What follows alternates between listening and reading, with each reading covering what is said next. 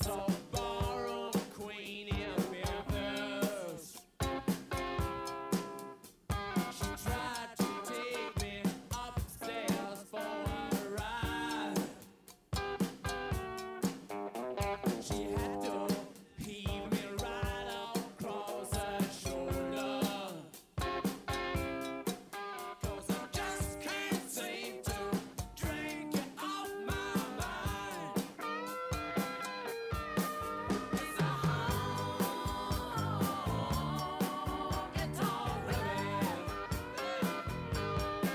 This is In the Locker Room with Wolf and Starks, presented by your neighborhood Ford store on ESPN Pittsburgh and Steelers Nation Radio. You know, one of the things I love about a good running game, it takes some patience, it takes a, a determination, a balled up fist, and a willingness to impose your will, which is what we were talking about earlier, Max. You know, you think about it, it's it's not a one and done thing. It's not trying to scorch somebody, but a willingness to keep lining up. And one of the best things I loved about football 80s and 90s style back then, which has been lost a little bit in the sense of uh, today's generation. It's it's about red zone. It's about uh, fantasy points. It's about Madden football. Not all about it, but you know it, it has changed kind of the emphasis of the game. But there was something to be said about a, a, a 16 13 win where you spent three hours matching up with the guy over you and finding out, okay, let's see who's standing at the end of the day. There was something very special about that. And the preponderance of that was decided in the running game. Yeah, I mean, and that's where, you know, you draw your strength, right? I mean, my my style as a lineman, when I came into a game, my mentality that I carried was I want to break your will. You know, right. I didn't care who you were. I didn't care how many Pro Bowls you had, how many sacks you had. You know how how great your name was out in the public media for what I call mediocrity. I'm like because listen, a guy that has 16, 16 sacks, everybody's excited about it, you know, but not me as a lineman because I'm like, bravo to you that you won 16 plays out of thousands and I got to go out there and whip you for out of those 50 plays, you get one sack. Oh my gosh, he had such a great game. He's continuing his streak. I'm like, but we played 58 plays in this game. Where was he the other Yeah. 57? Right? I mean, that was the mentality. So my mindset coming in there was, I want to see you quit. I want to see. You might not say it to me verbally. Sometimes they do, but when I look in your eyes, when I stare you down, I know that your will is broken. When when you do when you're looking at somebody and then you kind of dart and look down and away, I've got you. I've got you. And that's what I was going for every game. I wanted to make that guy quit by the first quarter. And that's what the run game allows you to do. It allows it to be an equal playing field. We draw a line in the sand and guess what? Who's going to cross that line? I know I'm going to cross the line every chance I get. But we, but you know, we get into the pass situation where you have to retreat from that line. So it's like, okay, I have to I have to give it up this time. But guess what? When that play's called forward, I'm stepping across that hmm. line again, and I'm going to do it again and again. And that's what I loved early on in my career. When you think of Ben's first couple of years, the 2004, 5, and 6 Steelers, that's what our mindset was under Cowher.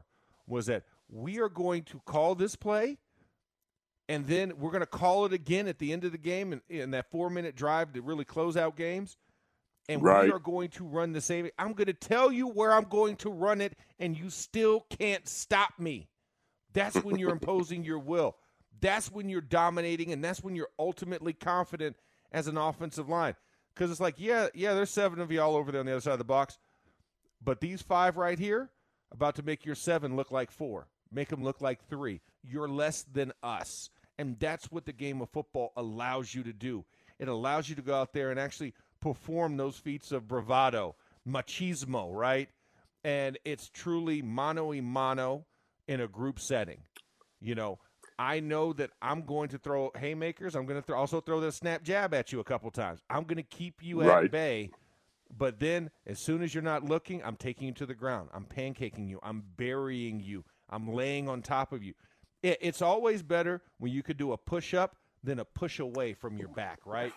Everybody's so enamored. With, I, I said, listen, I hate the bench press. You know why? It's mimicking a weak position for me. I was like, give Right, me the incline right. press, right? Because if you're doing this, that means you got pancaked. If you're doing this, that means you just pancaked somebody. So it was always about a mentality for me when I trained, when I played, I was there to break the guy's will across from me. You know, that's a beautiful way to put it, Max, because here's the thing about it physical dominance gives way to um, creating that, that mentality that you need of superiority, of, of the physical dominance that I think sometimes gets lost today because of the outside zone, inside zone, that sort of thing. Where, you know, it's Two-point like you said, it's better. Yeah, it's better to do a push up than a bench press, is essentially what we're saying. You know, I always go back and use this illustration. You can ask my, my brother Ronnie about this, but our, our grandfather used to build churches. He had a construction company. He'd build, you know, he was a builder and everything else. So he would hire me at, at time when I was like 14, 15 on Saturdays, come down and break up cement, rocks, whatever he needed me to do, bust up, you know, whatever cement uh, foundations that he had. I remember this one example was just this very, just some rocks and stuff. I had to break them up for whatever he was building. I can't remember. So I'm hammering away with a hammer, you know, and you're swinging away. And, you know, after about 10 minutes, you're like going, Hey, Gramp, nothing's happening. I'm looking at the rock, right? The, the rock's like laughing at me. It's nothing happening. And all I heard was my grandpa going, It's okay, boy. Keep swinging the hammer. So you set to, and boom, you're swinging again, and boom, you're swinging it again, and you keep going. And another ten minutes. I don't know, Grandpa. I, I, it's nothing's happening. I don't know. Do I need a bigger hammer? No, boy, you're fine. Keep swinging the hammer. Boom, boom. Eh, maybe 40 minutes into it, the thing splits. You know, it starts breaking up Yeah. and and that was an example to me about staying with it persevering having that patience that determination you know you get a little bit of i don't know maybe a blister in your hands as you're swinging that that hammer when you're a young kid you're sweatified you know all you want to do is maybe get a slushy and maybe a you know a, a dolly madison cherry pie or something you know and, and have a little Yeah. sit down and rest a little but no gramp says keep swinging the hammer boy and that's what I always envisioned the run game as I grew into adulthood and started to participate in football at a, at a higher level. It was always about, look, what a great opportunity to go out there and impose your will. Because when you can impose physical dominance, you then impose your will. And everything starts to roll downhill from that point in time. And I think there's nothing better than that first half about establishing a physical dominance and then imposing their will. And if you go down and watch play by play, some of those guys run blocking, okay? It's like I said the other day. Kendall, Kendrick Green, okay? Kendrick, Kendrick Green, at times, he looks like he's so mad somebody, I don't know, took his lunch, his lunch money or whatever, but he's going to finish somebody off and he's going to exact a little bit of revenge. And I like that. You got to have that attitude. You see Trai Turner have some of that. And you know other guys. That, I, I will tell you this. Uh, Tunch Ilkin. Tunch Ilkin used to he would play with such an attitude and such nastiness. It was it's amazing that he's he was the same guy uh, off the field as he was on the field, but that the, the two sides were as different as, as the you know a coin having two faces. But it, that's what it, it was to be that offensive lineman, you know, and imposing your will. And I'll give you one more example. Was the great Larry Brown, who's in the Steelers Hall of Honor, great offensive tackle. One of the things I always say about I, there was there was two guys I actually saw him make quit rushing the passer. One was Fred Cook from the Baltimore Colts, and the other was Mark Gastineau from the New York Jets. He would punch them so hard, and you had to know Bubba. Bubba back in the day, Max, we used to say when Larry Brown walked into a room, his triceps came in five minutes later. His, his arms were so big. And he would his punches were like like just two cannon shots to the chest and it would snap your head back and everything else and i literally it looked like he made the sternum touch the backbone. And both both gastineau and fred cook they spent the day playing the draw play, playing the screen. You know they just stopped rushing after about half the game. So that's what i'm talking about that physical dominance. Yeah, no, I mean, and and that that's one of the things. The violence that you must create within a short amount of distance is oh yeah. immeasurable, and and like you said, it, it's it's a mentality that you must create, right? You can be the nicest guy off the field, but when you step between those white lines as an offensive lineman, you know, to quote your brother Ron, you have to have a painted face and a dark heart, right? To have that Yep. type of mentality because you're going in, and and it was funny. I was having this conversation actually last night with Steve Kime, and he was saying it's something different about it's different about being an offensive lineman um, than any other position on the field. I said, "What's that, Steve?" He's like, "What are we built to do?" Because Steve was a former offensive lineman at NC State, Right. and and Steve Steve I was like, "We're built for contact. We're built for conflict every single play. Every other position can take off a play. They can remove themselves from the fray, as you would say, right? A running back can run a route and may or may not get the ball thrown to him.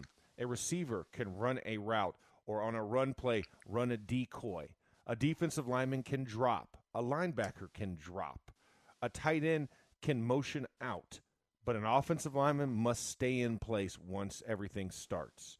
And he must create contact with somebody on every single play. And that's a different mentality. That's a different mentality because every other skill position is taught to run away from it or try and elude it. We have to face it face on. There's no offensive lineman that's purposely going to olay a guy and not touch him Right. and just run down the field free. That doesn't happen. We are built for that constant conflict. So therefore, you must develop that mentality of I'm going to go create pain for somebody else. You know, I, I, I think that's exactly so. You know, I'm summarizing this whole thing. I think about it.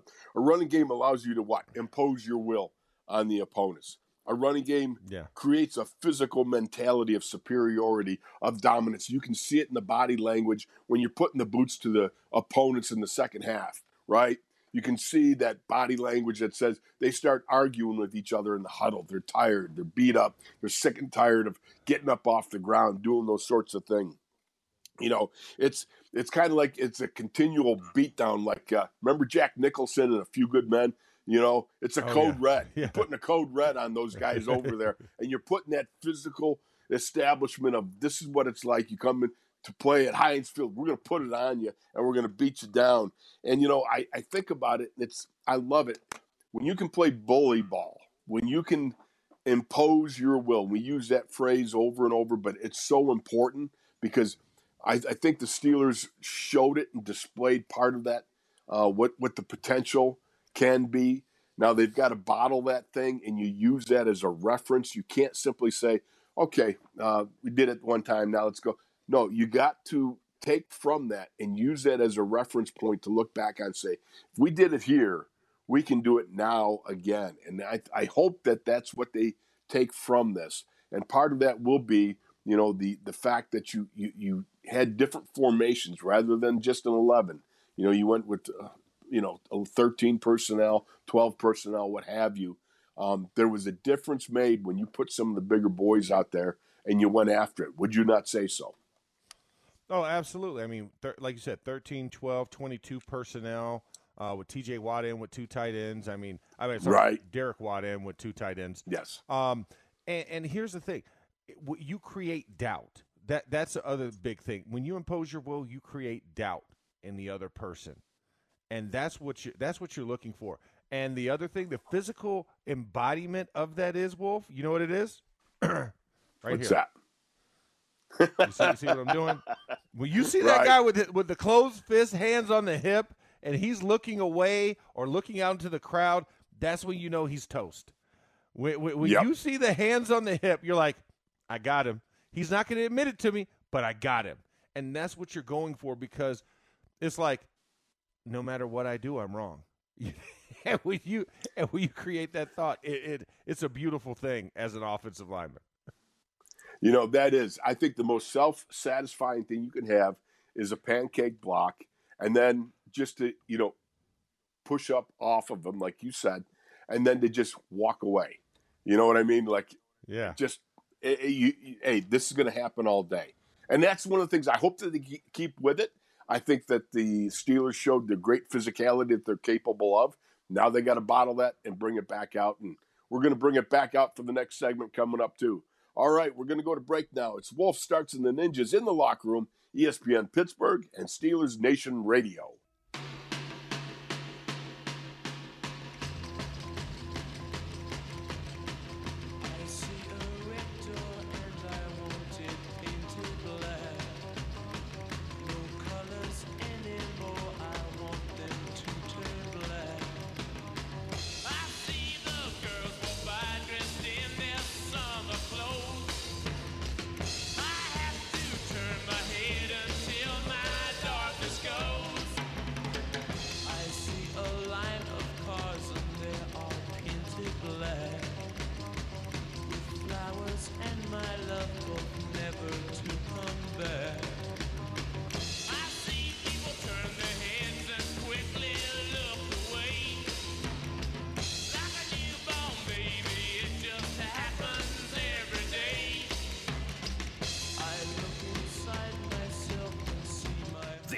Is In the Locker Room with Wolf and Starks, presented by your neighborhood Ford store on ESPN Pittsburgh and Steelers Nation Radio.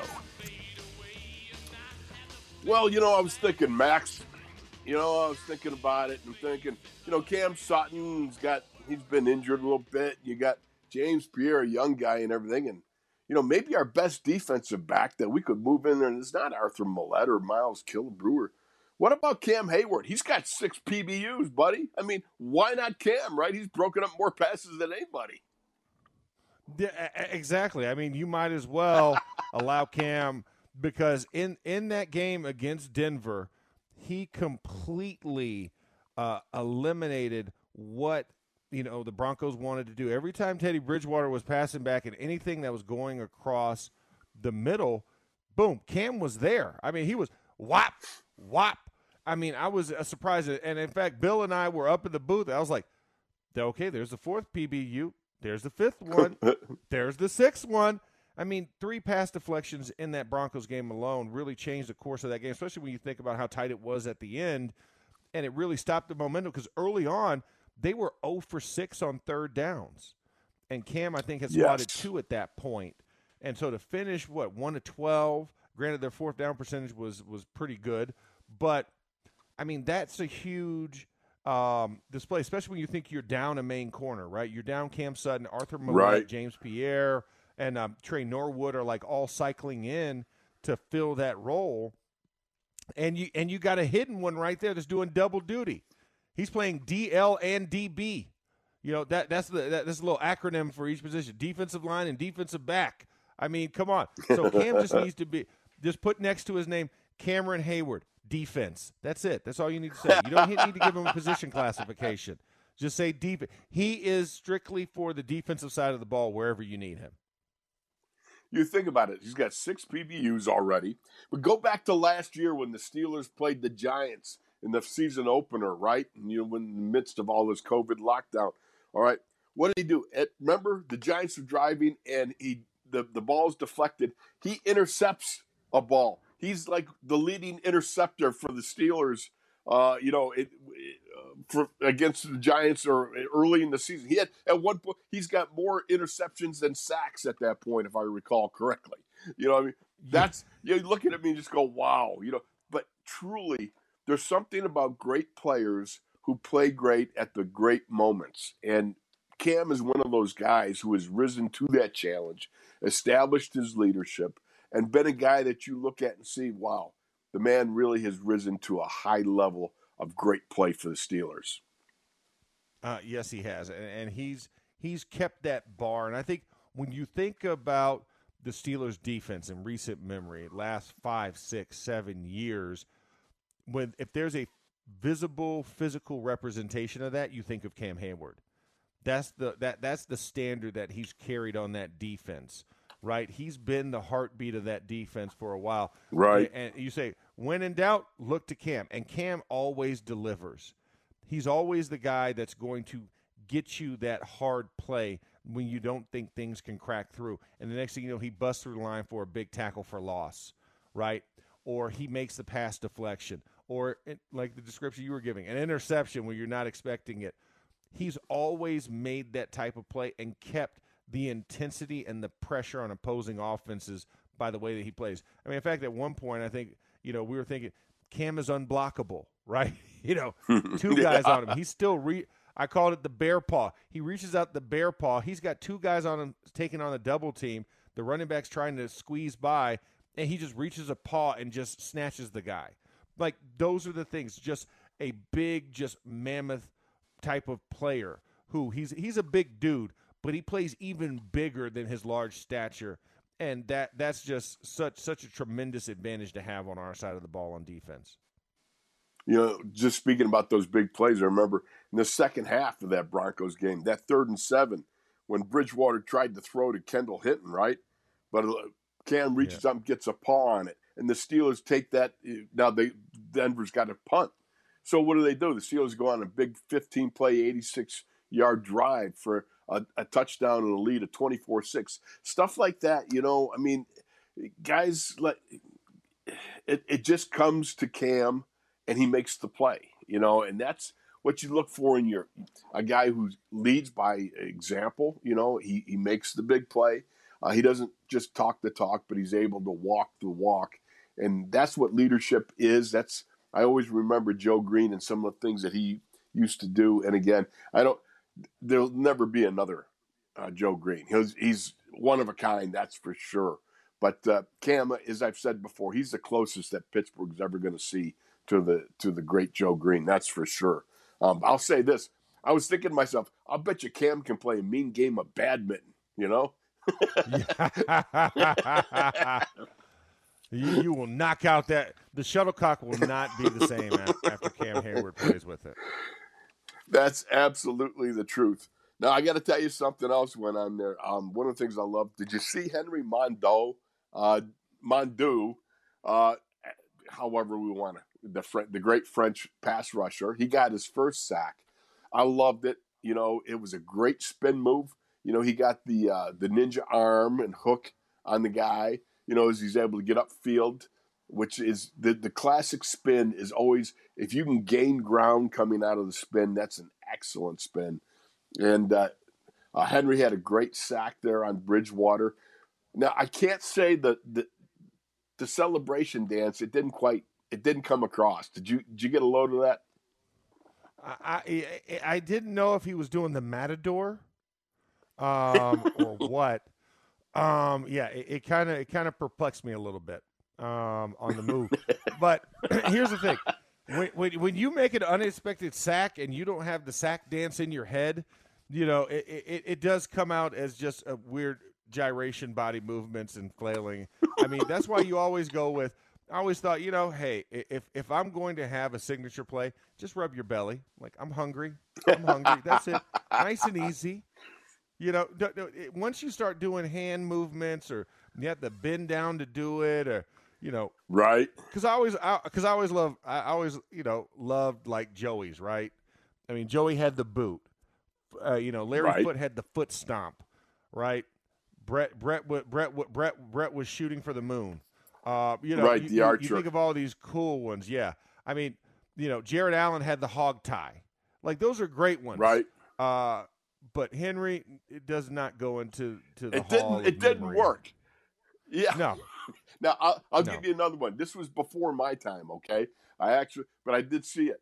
You know, the fact is, um, the great Gary Dunn, who was the first nose tackle for the Steelers three-four defense in '82, when we switched to the officially the three-four.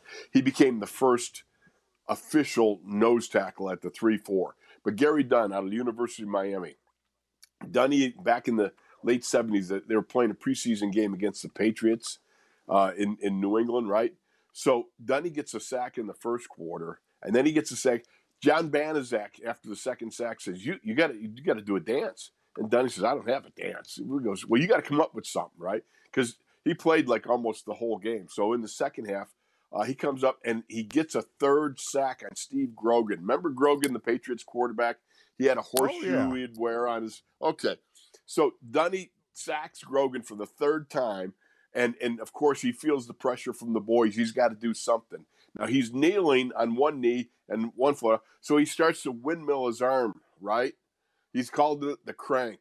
Well, in the midst of windmilling his arm, Grogan sits up and he accidentally punches Grogan right in the head. Uh, so it, it starts a near melee. yeah, well, he's just he's swinging his arm like he's going to crank, you know, a, a plane or something, and and that's when Grogan chooses to sit up, and it catches him right in the mush, and but. but it's, it's a near riot on the field because they think that he intentionally went to punch Grogan. And the funny part was when you hear Gary Dunn telling the story, he had to face Chuck, and he came to sidelines, and Chuck said, "What were you doing?" He goes, um, "It's the crank, Chuck." Chuck was not one. He was not one to celebrate sacks back then, and it was, as Gary explains, it was Oh a very God. awkward moment with Coach Noll. But it, it was one of the funniest things I can ever remember about a sack. I saw it actually on TV as a kid, you know, or in, in, in college watching it. And uh, the the fact is, it it always stands out in my mind as you know one of those unintended consequences of the early days of physical celebration stuff going awry in the NFL. yes, the physical manifestations of happiness uh, on a football field can be can be confusing yet also joyous when, when when pulled off correctly. Like you know, because it reminds me of like all the touchdown. Remember how how the touchdown dances got so ridiculous? Guys were playing like Right. frog and stuff in the end zone, playing hot Yep. potato. Yeah, the fi- I mean, you had all these crazy celebrations. They kind of toned down. That that's where I feel like we are with the sacks, right? You know, everybody wants to have that signature move that they're always known for, but sometimes it gets lost Right. in translation, and you just need to go ahead and get just get back in the huddle. What's not lost in the translation is that, yeah, really, Henry Mondu or Mondo. I'm sorry, Henry, I didn't mean to screw it up there, but Henry, you know, he, he comes along and is providing some good snaps at a time that the Steelers need him to provide some good snaps. You got yourself Isaiah Buggs, you got Chris Wormley, you know, but to be able to go out there and he can float, he's played the nose tackle, he's played that three technique, and he plays a five technique too. And he can get out there and pass rush, and that spin, that spin, I'm telling you, that was so clean. Uh, Dwight Freeney couldn't have done it any better than than what Henry did on that that play. Yeah, no, it's perfectly timed, and you have to wonder if Mel Ingram had some uh, had some insight into that because that's one of Mel's moves um, that he learned. That's that he exactly from- right. yeah, he learned that from Dwight Freeney because I was there in San Diego um, when they were together, um, and so I remember how much he worked on it with, with Dwight. So you wonder if uh, during practice, since we don't get that type of access anymore, Wolf, um, Right. If that's something that that they work on an individual period. Well, you know, it's something to me when when you can pull that off and gain ground like I talked about and be able to hook the hip of the offensive lineman. You know, the great Carl Hairston back in the day, he used to be able to he he he'd uh, um, he he would come and he'd spin when he got his body up after throwing an uppercut. He'd catch you so it was almost like a judo throw. You're getting a fit, and he would spin on you and and literally pull you off your feet almost to spin. And that was a different type of spin. You know, Henry and, and Dwight Freeney, that's that high velocity, high high force spin where Hairston would throw the uppercut, get you all like trying to hunker down, and then be able to lift you and then spin because then he could uproot you. And that was a different sort of spin uh, back in the day. Uh, absolutely, yeah. This one's more. They're playing off of your momentum to kind of catapult them um, in different ways. You know, with the Mel Ingram, Dwight Freeney esque, and what Henry Mondo did, it is like you know, it's a hur- I call it the hurricane spin because the arms Ah, are wide Yep. and you're trying to you're trying to pin that back shoulder of the lineman as you start to come back into um, come back to base. Whereas what Debo used was more of a slingshot where he would get you into the body and as you push that Yep. hip, that hip was the was the momentum driver for him. He would use your own force against you to create his, his type of play. So two different ways to get to the same result. Um, it's just there's a little bit more showmanship when it comes to that, that hurricane spin move. All right. Well, we're going to take a break, folks. We'll be back after this. It's Wolf Starks and the Ninjas, ESPN Pittsburgh and Steelers Nation Radio.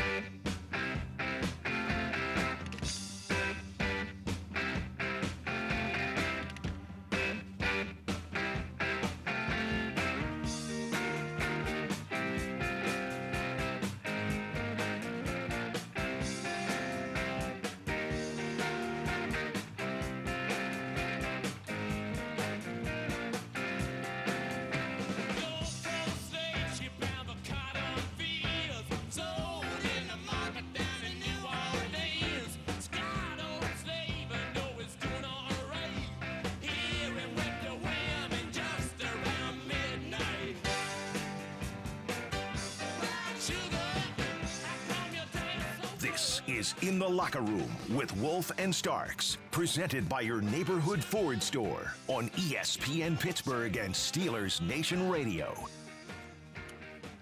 You know, what Cam Heyward is to the front end of the defense, Minkah Fitzpatrick is to the back end, Max. And I know that we were talking off air, and you got some thoughts about Minkah. Yeah, no, I, I mean, a lot of people are trying to kind of take down what Minkah does, what he's trying to accomplish, and oh my gosh, he's he's not as he's not as dynamic as he used to be. He's he's not making the plays, but what we have to understand is Minkah is still doing what Minkah does. He is creating a paradigm shift for the rest of the guys on the backside of the of, of, of the of the football team in that secondary position. Minkah, because he's such a focal point, is creating havoc in different ways. Because he is such a physical player. Yes, he doesn't have the interceptions, right? We're used to the big interception and oh, the change of pace plays. But what Minkah does in the run support game, what he does um, in the actual pass deflection or making quarterbacks not throw in his direction is just as good as him making that interception in a lot of ways. Because this is another game, lead the team in tackles, right? Double digit tackles. And he made a huge TFL in the game against Melvin Gordon. He plays at such a high level that because the statistics aren't sexy enough, right, for everybody, um, you know, PFF has been giving him some bad grades and saying he isn't playing well and, oh, he's doing too much. But what he affects in the dimebacker game, what he affects in your sub package, when Mink is near the line of scrimmage, quarterbacks get nervous. And that's mm-hmm. what he he now brings that mystique to him. And I think we often overlook it because we're, we're expecting Minkah to just do Minkah things. But what Minkah provides on that secondary side, he creates a level of physicality, even for receivers.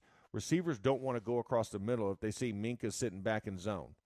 Or if you get him off the slot, you don't want that shallow crosser with Minkah on you, right? It's almost like you don't even want to look at the quarterback. It's like the second he's trying to connect, like, okay, I got this drag. You're like, uh-uh, don't throw it to me. Don't throw it to me. look away. that, right, so, right. That, that's the hidden things we don't see because, you know, uh, it doesn't pick up on the broadcast copy.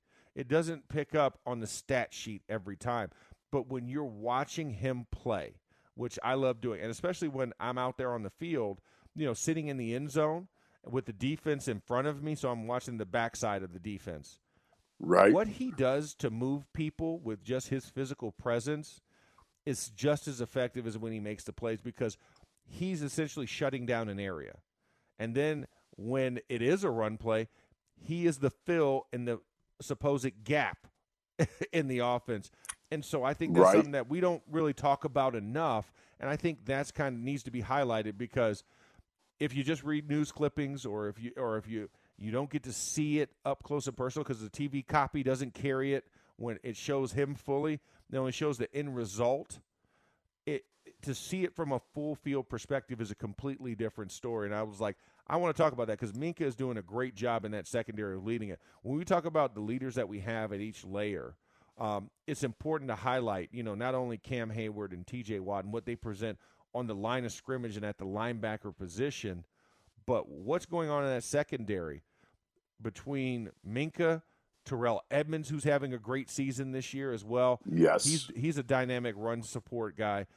Joe Haden, like all of these guys work in synergy with each other, and and it, it's it's it's a darn good team. Now we'll be even better when Cam comes back, but the young guys are also earning their stripes as well. The puppies the puppies are starting to lose that puppy breath the more games and, and snaps they get. And I hate puppy breath, that's for sure. But yeah, you know, when you look at Minkah, though, one of the things you said is the fact, you know, talking about his presence, his mere presence can shut down an area because a, a quarterback looks at it. It's kind of like with Troy. You know, I remember Joe Flacco years ago said, "Follow the hair," because where the hair goes, you don't want to follow. You know, so yeah. you see where he's going, and then you go away from him, and that's in in essence. Uh, Minkah does the same thing without the long hair, but Minkah has a different dynamic in the way he plays that free safety. But it's still at the same time, um, you know, I love what you talked about, you know, playing the high safety, but then also the, the ability to come down and play that robber safety, you know, and, and you don't know if you're the quarterback looking over, thinking about, "Ah, yes, I have a crossing route on this play. And is Minkah the free safety? Is he going to stay up top, put a lid on things, or is he going to drop down and play that robber sort of uh, defensive back or safety down in the you know towards near the nearer the box?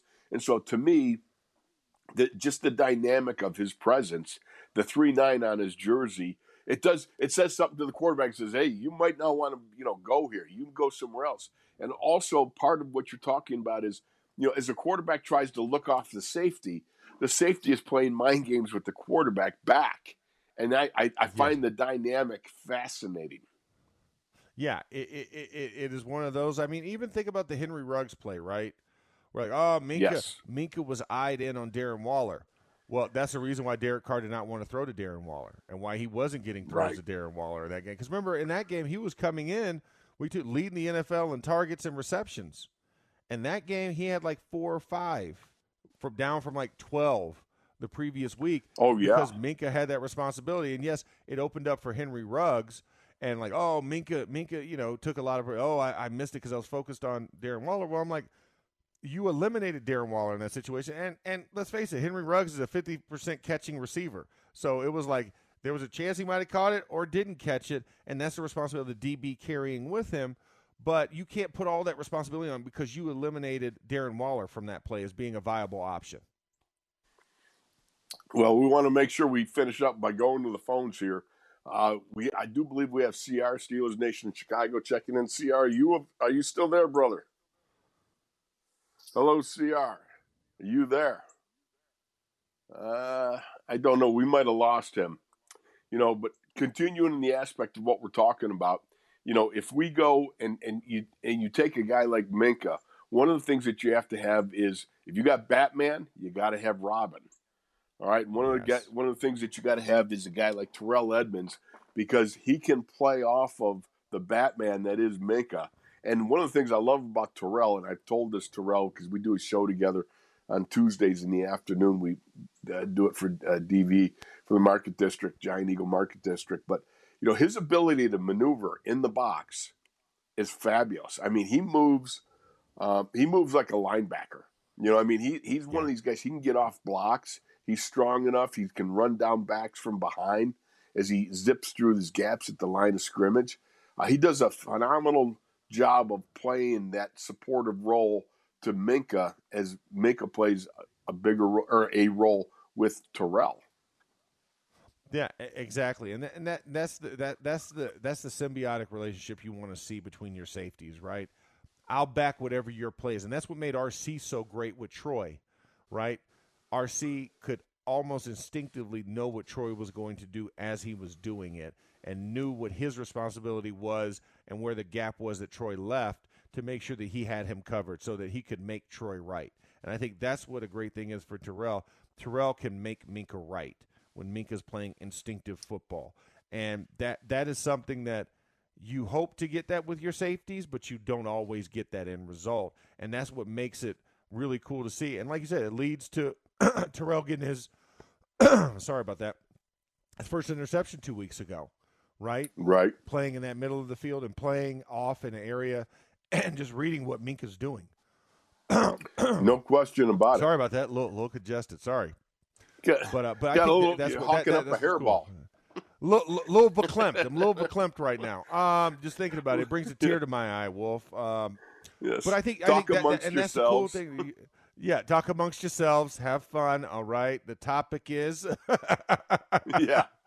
Uh, Minkah. but yeah, Minkah, go. Um, but I think that, and and then when you see Tre Norwood in there, right, as the third kind of safety, Yes. nickel guy, like he's just trying to fit in the triangle, right? It's like it's like the it's like the triangle offense, you know. It's like, hey, hey, where do I get it? Am I the passer in this one? And he's finding his way as well and creating opportunities for himself. And even when you have Arthur Maulet coming in at that slot, like you're filling in with that with that safety crew. You're more safety than you are cornerback in that situation because you're playing that area on the inside because your corners are island men and everybody else works within the land structure And so, you know, even for Arthur Maulet, you have to make that decision. Okay, well, if Minkah replaces me or if Minkah sits in this area, what's my what's my secondary responsibility? Because he he feels something, and that's that's just a beautiful thing, and that's what made our defense so great back when I played was that you had a great relationship. You know, when it was either Willie Gay coming in and playing that nickel slot position, right? Even when BMAC moved to the inside early on, when you had Deshea and Ike on the outsides, like mm-hmm. you have to fit in with Chris Hope and and Troy or Chris or or Troy and Ryan Clark. Like all of that has to work together, and and when you're clicking, that's when you get those type of results like we saw on Sunday. You know, you just mentioned the guy that I wanted to mention because I think he's done some work worthy of mentioning is the young Tre Norwood. The guy has come along and done some nice things out there. They've been able to put him in some supportive roles, whether it's been playing over the slot, whether it's been playing at the safety position. But he's a guy that's taken a number of snaps and quietly done some nice work in there. Yeah, he, he has done a great job. And, that, and, you know, when you do good deeds, you get rewarded with more snaps. and his snap right. count has gone up every game because they feel comfortable with him. He's instilled trust not only with the coaches and knowing what he's supposed to do, but also in that room. You've earned your stripes in the pecking order to say, all right, this is the first guy off when we get into sub, or this is, this is a guy in when we're in dime. So it's a great maturation process. Hopefully, it continues to grow. I think it's got to con- con- continue to grow. I mean, let's face it, Cam Sutton. When you have soft tissue injuries this early in the season, it may be something that uh, will tend to um, you know bother you throughout the season, or hopefully it goes away. But you know, again, soft tissue injuries are tough to heal on the fly during the season. But regardless, Tre Norwood is a guy that uh, I think it's important that um, he's come along. Okay, Max, we got about less than thirty seconds, my friend. We got to do this again. Are you going to be in the locker room tomorrow? Oh, absolutely. I will be in the locker room tomorrow, go. bright and early. Good. Then you bring the donuts, even virtual donuts. okay, there it is. All right. Done. uh, thank you, my friend. Oh, it's good to have you. We'll be back tomorrow, folks. Thanks so much. You got Wolf Starks and the Ninjas in the locker room. We'll be back tomorrow, ESPN Pittsburgh, Steelers Nation Radio, and stay tuned for the Mike Tomlin press conference.